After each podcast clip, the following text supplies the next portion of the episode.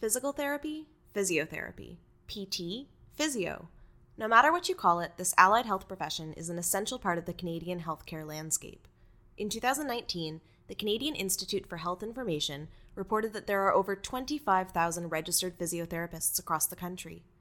PTs work in a variety of settings, including hospitals, rehabilitation facilities, sports medicine clinics, and even long term care homes.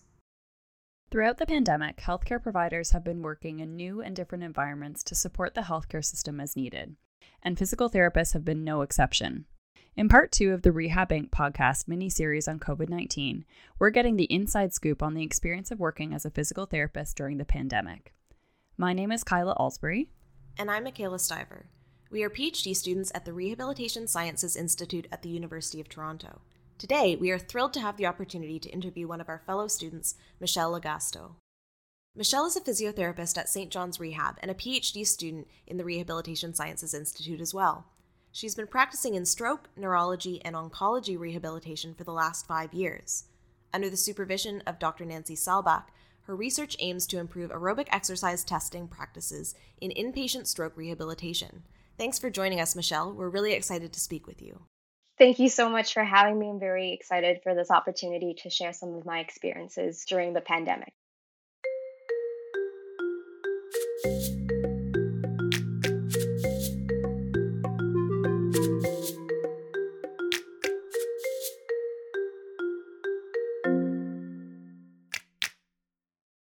So, Michelle, can you describe your typical pre pandemic day to day as a physical therapist for listeners who are not familiar with physiotherapy? Yes, of course. So pre pandemic, working on an inpatient stroke neurology oncology rehabilitation unit, I would typically have about six patients I would see. I would be bringing them into the gym for an hour of therapy, doing different strengthening, balance, and functional activities with them to really work on their goals for going home. And then repeat that same process with my other patients, really trying to make sure it's tailored to their needs, focusing on their goals as well as their needs for discharge. And so, in terms of the type of treatments that you're providing, is it quite hands on in nature in combination with exercise, or what does that look like? So, definitely with our stroke patients, because of the level of support that they need, there is a lot of close physical contact, especially with our cueing and facilitation. A lot of our patients require a lot of hands on support to maintain their sitting and their standing balance. So, being up close to patients was part and parcel of our job pre pandemic and even post pandemic. And so, how has that changed now with COVID 19? Has that affected how you deliver your treatments? In terms of the actual treatments, it hasn't actually changed that much. What has changed is the PPE that we wear. We now wear a mask and a face shield. Our patients also wear masks while we provide treatment. And in terms of spacing, where we used to have maybe six therapists and six or seven patients in our treatment gym, we are now down to three or four patients and three or four therapists. So spacing has become the biggest difference in terms of how we provide treatment. So hallways have become another way of providing additional therapy and really trying to be creative as to how we manage different tasks in different areas that we don't normally do therapy in. It sounds like quite an adventure. Just sort of leading off of that, I understand that during the peak of the pandemic, you were redeployed. Would you mind sort of explaining what redeployment means for our listeners who may not be familiar with this term? Oh, most definitely, Mikaela. And so, about maybe end of April, we got an email from Sunnybrook about volunteers for redeployment to long term care homes. As most people know, our long term care homes here in Ontario were quite devastated during the pandemic, and they were needing additional staff to kind of help support the existing long term care home staff knowing that I was at a low risk and that I didn't have much contact with anyone who would be at risk, I volunteered to go into one of the long term care homes here in Toronto to support their staff there. So we kind of went in not really knowing what to expect, knowing that they had had a lot of COVID and that their staff was pretty low and that they just needed as much support as we could provide. Makes sense. So, knowing that this was quite a change then from your regular day to day, did they provide you with any kind of preparation or training before you were actually redeployed? Sunnybrook was really great at kind of making sure we felt really comfortable with the potential change in roles that we were expecting. They gave us almost like a pre deployment assessment just to see what skills we had, what we were comfortable with, what we would need a bit more assistance with getting comfortable. And then when we were actually redeployed, we spent half a day just going through the basics of infection control and PPE again to really, really hone in the importance because we were going into a site where almost all the patients had COVID. So it was really important to stress uh, to all of us how to do all those things properly, make sure everyone was safe. Sounds like quite the experience for sure. In terms of your actual sort of activities in the long term care home, what were you responsible for in a typical day?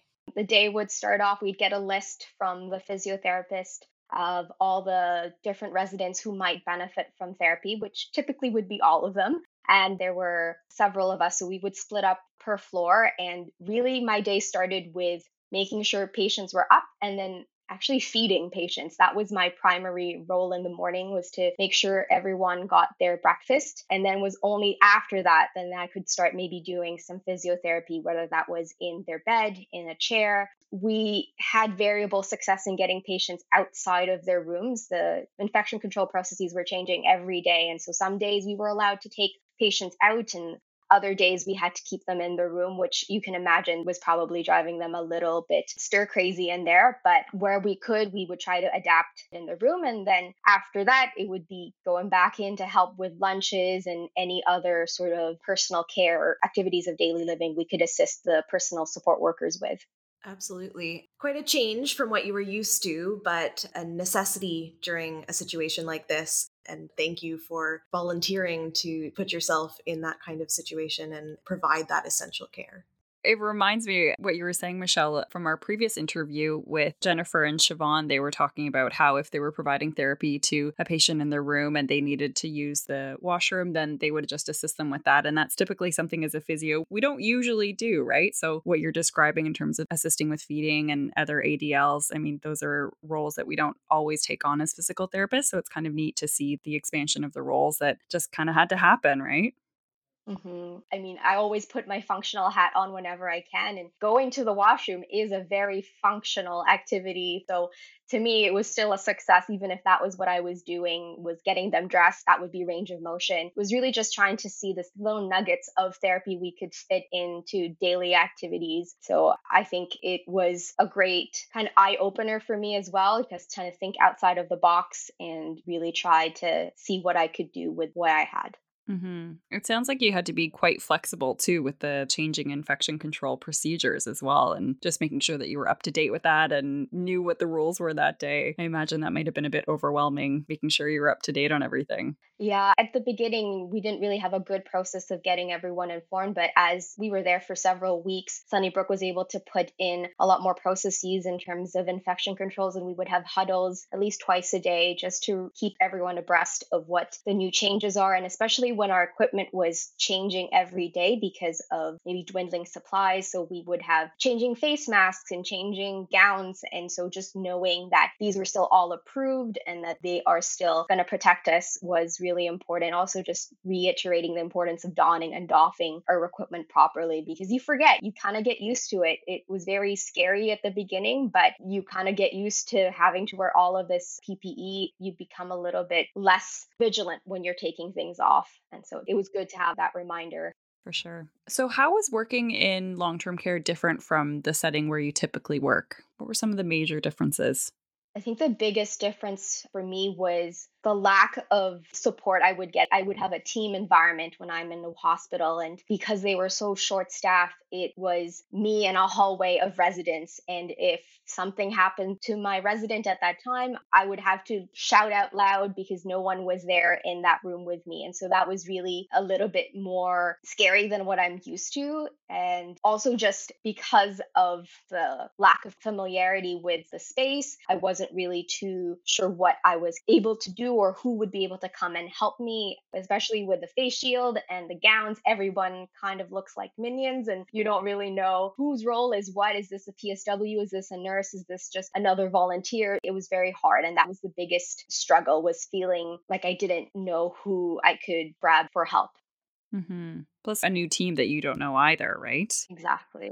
And what were some of the unique challenges that you experienced when you were working in long term care? I think not so much, I guess, to do with long term care, but perhaps with just the situation that we were in. We didn't really know these residents. A lot of the first few weeks was building rapport to get them to trust us to do things with them. And in terms of the support and equipment, I would say at the gym, I would have lots of equipment for strengthening or balance and all these things. And here at the long term care home, I'd have to make use of what was in the room or maybe what was in the hallway in terms of getting them that challenge. I wondered too, Michelle, there's a lot of folks in long term care who have cognitive impairment and dementia. And so I wondered what that was like. Because I know working with people with stroke, you might have some folks that also have some cognitive impairment, but I was wondering if there was any differences that you noticed in terms of the people you were working with. Definitely the cognitive issues were a lot more apparent. We did have two dementia units on there. And I think that was another really big problem for infection control because these residents really could not understand what the importance of staying in their rooms were. And so we would have patients with COVID just wandering down hallways, grabbing our PPE. And it was very tough to find the balance between keeping them in their room, but also being mindful that, you know, this is a very tough and stressful situation for them. And they're used to being able to wander around and people normally let them do that. So trying to find that balance that would still let them have a little bit of freedom and not get them to the point where they're so agitated that it's really not a productive environment. Mm-hmm.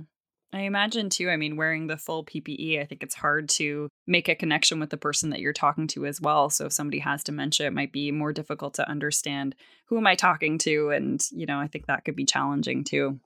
For sure. Towards the end, we would write our names big letters in front of our masks because people are hard of hearing. They can't hear what we're saying. So, writing our names big letters in front of our masks is one of the only ways we could really show patients who we are. That's a great idea. Very creative, actually. Did you develop any new skills from working in long term care that you think will translate to your typical setting?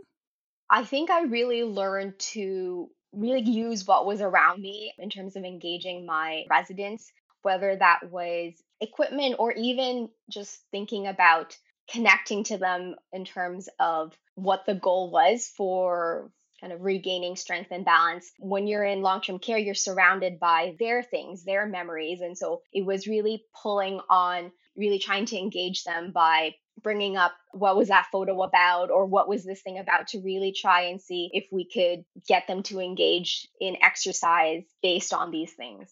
Yeah, that's a really good point because in inpatient, I mean, patients don't usually bring things for their room, right?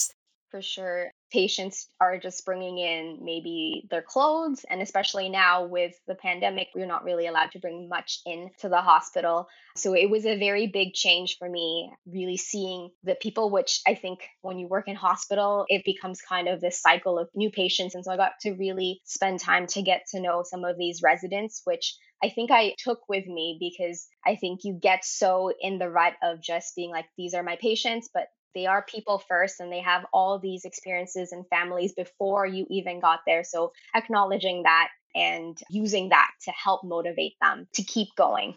Yeah, that's a really nice reminder, I think. Yeah, I like that.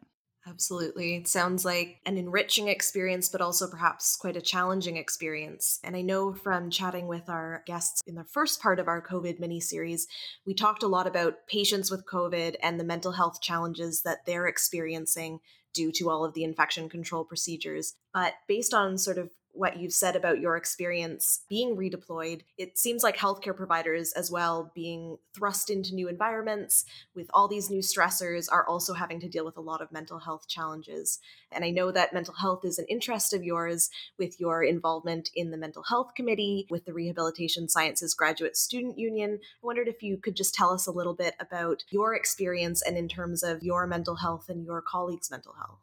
I think there was definitely a lot of anxiety around COVID. And that was even before I was redeployed. Once it started to spread around March, especially being a therapist for such a vulnerable population, there was always this fear I was never afraid of getting COVID. I was afraid of getting COVID and passing it on to my patients. And it was always this constant fear. Any small cough or scratch in my throat, I would lay awake at night being like, what if this is COVID? And I got tested several times because I was just so anxious and paranoid that I would bring something in. But that's the reality that we face. You know, we are treating such vulnerable populations, and this is something that I think all of us worry about. And, you know, if there's another outbreak in the hospital, what if that's traced back to me? And it does kind of make you feel very guilty. And especially now that things are opening up again, is going out to the patio okay? Because what if I'm out in the patio and someone's there? So there's a lot of these mental games that go on in your head about it. But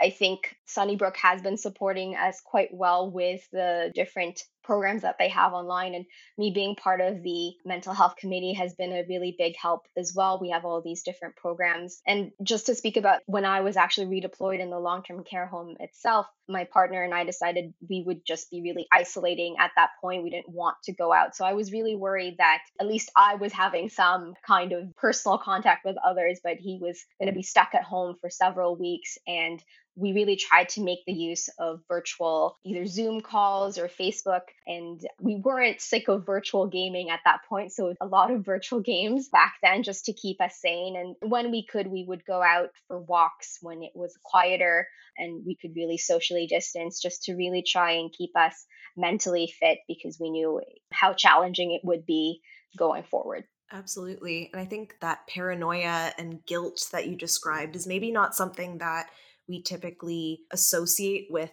healthcare workers. You know, we think that these are superheroes, they are invincible in some way, but I think it's important for people to realize that you are humans too, and that this was an incredibly stressful time for everyone involved. I know you touched on it a little bit, but was there anything in particular that you really sort of leaned on to maintain your own mental health during this time?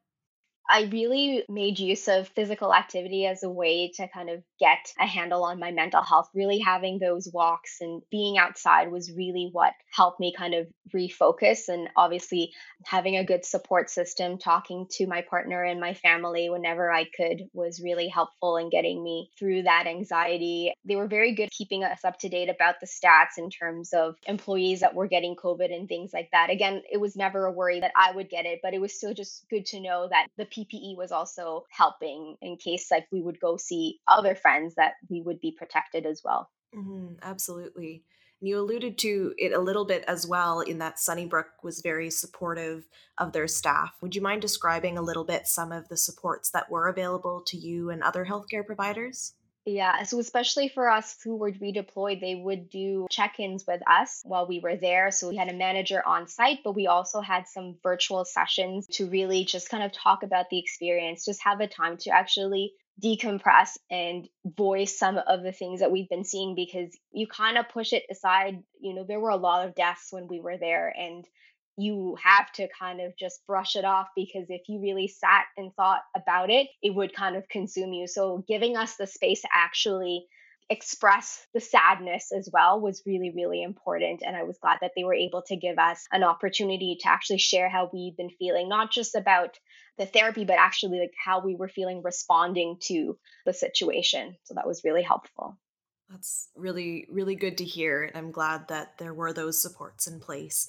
I guess just one other question, sort of in this vein of thinking, not to put you on the spot by any means, but looking back now that we're sort of through the major peak of the pandemic, are there any supports that you wish had been in place? Or if we were to experience something like this again in the future, what do you think would be most valuable for healthcare providers in helping to support their mental well being? I think really having more supports towards that feeling of guilt and paranoia, having more education around the potential for bringing in something like COVID and even just having available counseling services if we were in fact really worried and very anxious would be very helpful. I think also just promoting peer support. I think it was having that platform with all the other individuals who were redeployed with me to really talk about our experiences was really helpful. So, really encouraging the staff to talk about what we had done and seen, and maybe even just highlighting some of the good things that happened could kind of help us really see the light at the end of the tunnel. Absolutely. And I hope that coming out of this, at least there's a little bit of positivity in that you're all stronger and hopefully a little bit more resilient for it. This is not something that any of us could have ever anticipated having to experience in our lifetime. So, yeah, I imagine that was quite interesting to be a part of. So, Michelle, have your experiences during the pandemic influenced your future research projects or your career path at all? I think it's definitely made me more mindful about how we can maybe change the way we provide therapy in the future. Definitely, there's a big piece around going more virtual with therapy. And unfortunately, with stroke, there's not much we can do virtually. I have a lot of friends who do stroke rehab virtually, and there's a lot of fears of patients falling while they're doing that. But I think it's something to explore what can be done because there's a lot of education, there's a lot of treatments that we can provide virtually, and it'll be interesting to see how that will evolve in the next few years. And with regards to the work that I'm doing around aerobic exercise, testing and training, perhaps perhaps instead of having patients coming in to do these group sessions, maybe this is a way to kind of open it up to other patients who wouldn't normally be able to come in by actually getting them to do it at home, purchasing their own bike, or even just doing other exercises, but doing it in a virtual group situation might be the way to go forward. Yeah, I think cardiac rehab, there's been some studies on doing that virtually. So, again, the potential for aerobic exercise with the stroke population could be interesting. Absolutely. Do you have any advice for either aspiring PTs who are going to be entering the field kind of amid the ongoing pandemic or looking forward to our sort of post COVID era? What would you say to those students who are perhaps feeling tentative or anxious about the future of this profession? I think this pandemic has actually really highlighted the importance of rehabilitation for a lot of individuals. I think beforehand, if I said I worked in a rehab hospital, I would probably get blank looks and not really understanding what that means. And now, as our COVID patients are going through rehab, it's really highlighting that there are various aspects of this profession beyond what we typically think of in physio, which is like your typical maybe sports physiotherapist. So I would really encourage individuals who are interested to really look at the scope of physiotherapy practice and see where we can go and whether that's hospital, private clinic, or beyond. I think there's really a lot of potential and rehabilitation is such a really exciting profession because we really get to see individuals going from needing all this assistance to being independent, really getting them back to their lives. So I'm really so passionate about it, and I hope there are others out there that are too. Thank you, Michelle. I think this was wonderful. I think we learned a lot from you sharing your experience with us. So I really appreciate you spending the time with us today. Is there anything else that you wanted to leave our listeners with or anything that we didn't ask about today? as much as my experience going into the long term care home is being heralded as this amazing thing, I think it's also important to really recognize the staff that were there before we were even deployed because they really tried to keep that place going. And so I know there's a lot of negativity around long term care homes. And I think that shouldn't necessarily be put on the staff that are working there because they are really trying to make the best out of a pretty horrible situation. So I think there's definitely going to be changes that need to be made going forward. It's a very, very good point. Thank you so much, Michelle. We really, really appreciate it. Thank you so much for this opportunity. We hope you enjoyed learning about Michelle's experience as a physical therapist working during COVID 19. Catch us on the next episode of our COVID 19 mini series, an initiative that has been generously supported by the University of Toronto COVID 19 Student Engagement Award. In the meanwhile, check out more episodes of the rehabINK podcast on Podbean, Spotify, Apple Podcasts, and Google Podcasts. If you'd like to read more about rehabilitation sciences, research at the Rehabilitation Sciences Institute, or our digital publication rehabINK, you can visit our website at www.rehabinkmag.com. That's R E H A B I N K M A G.com.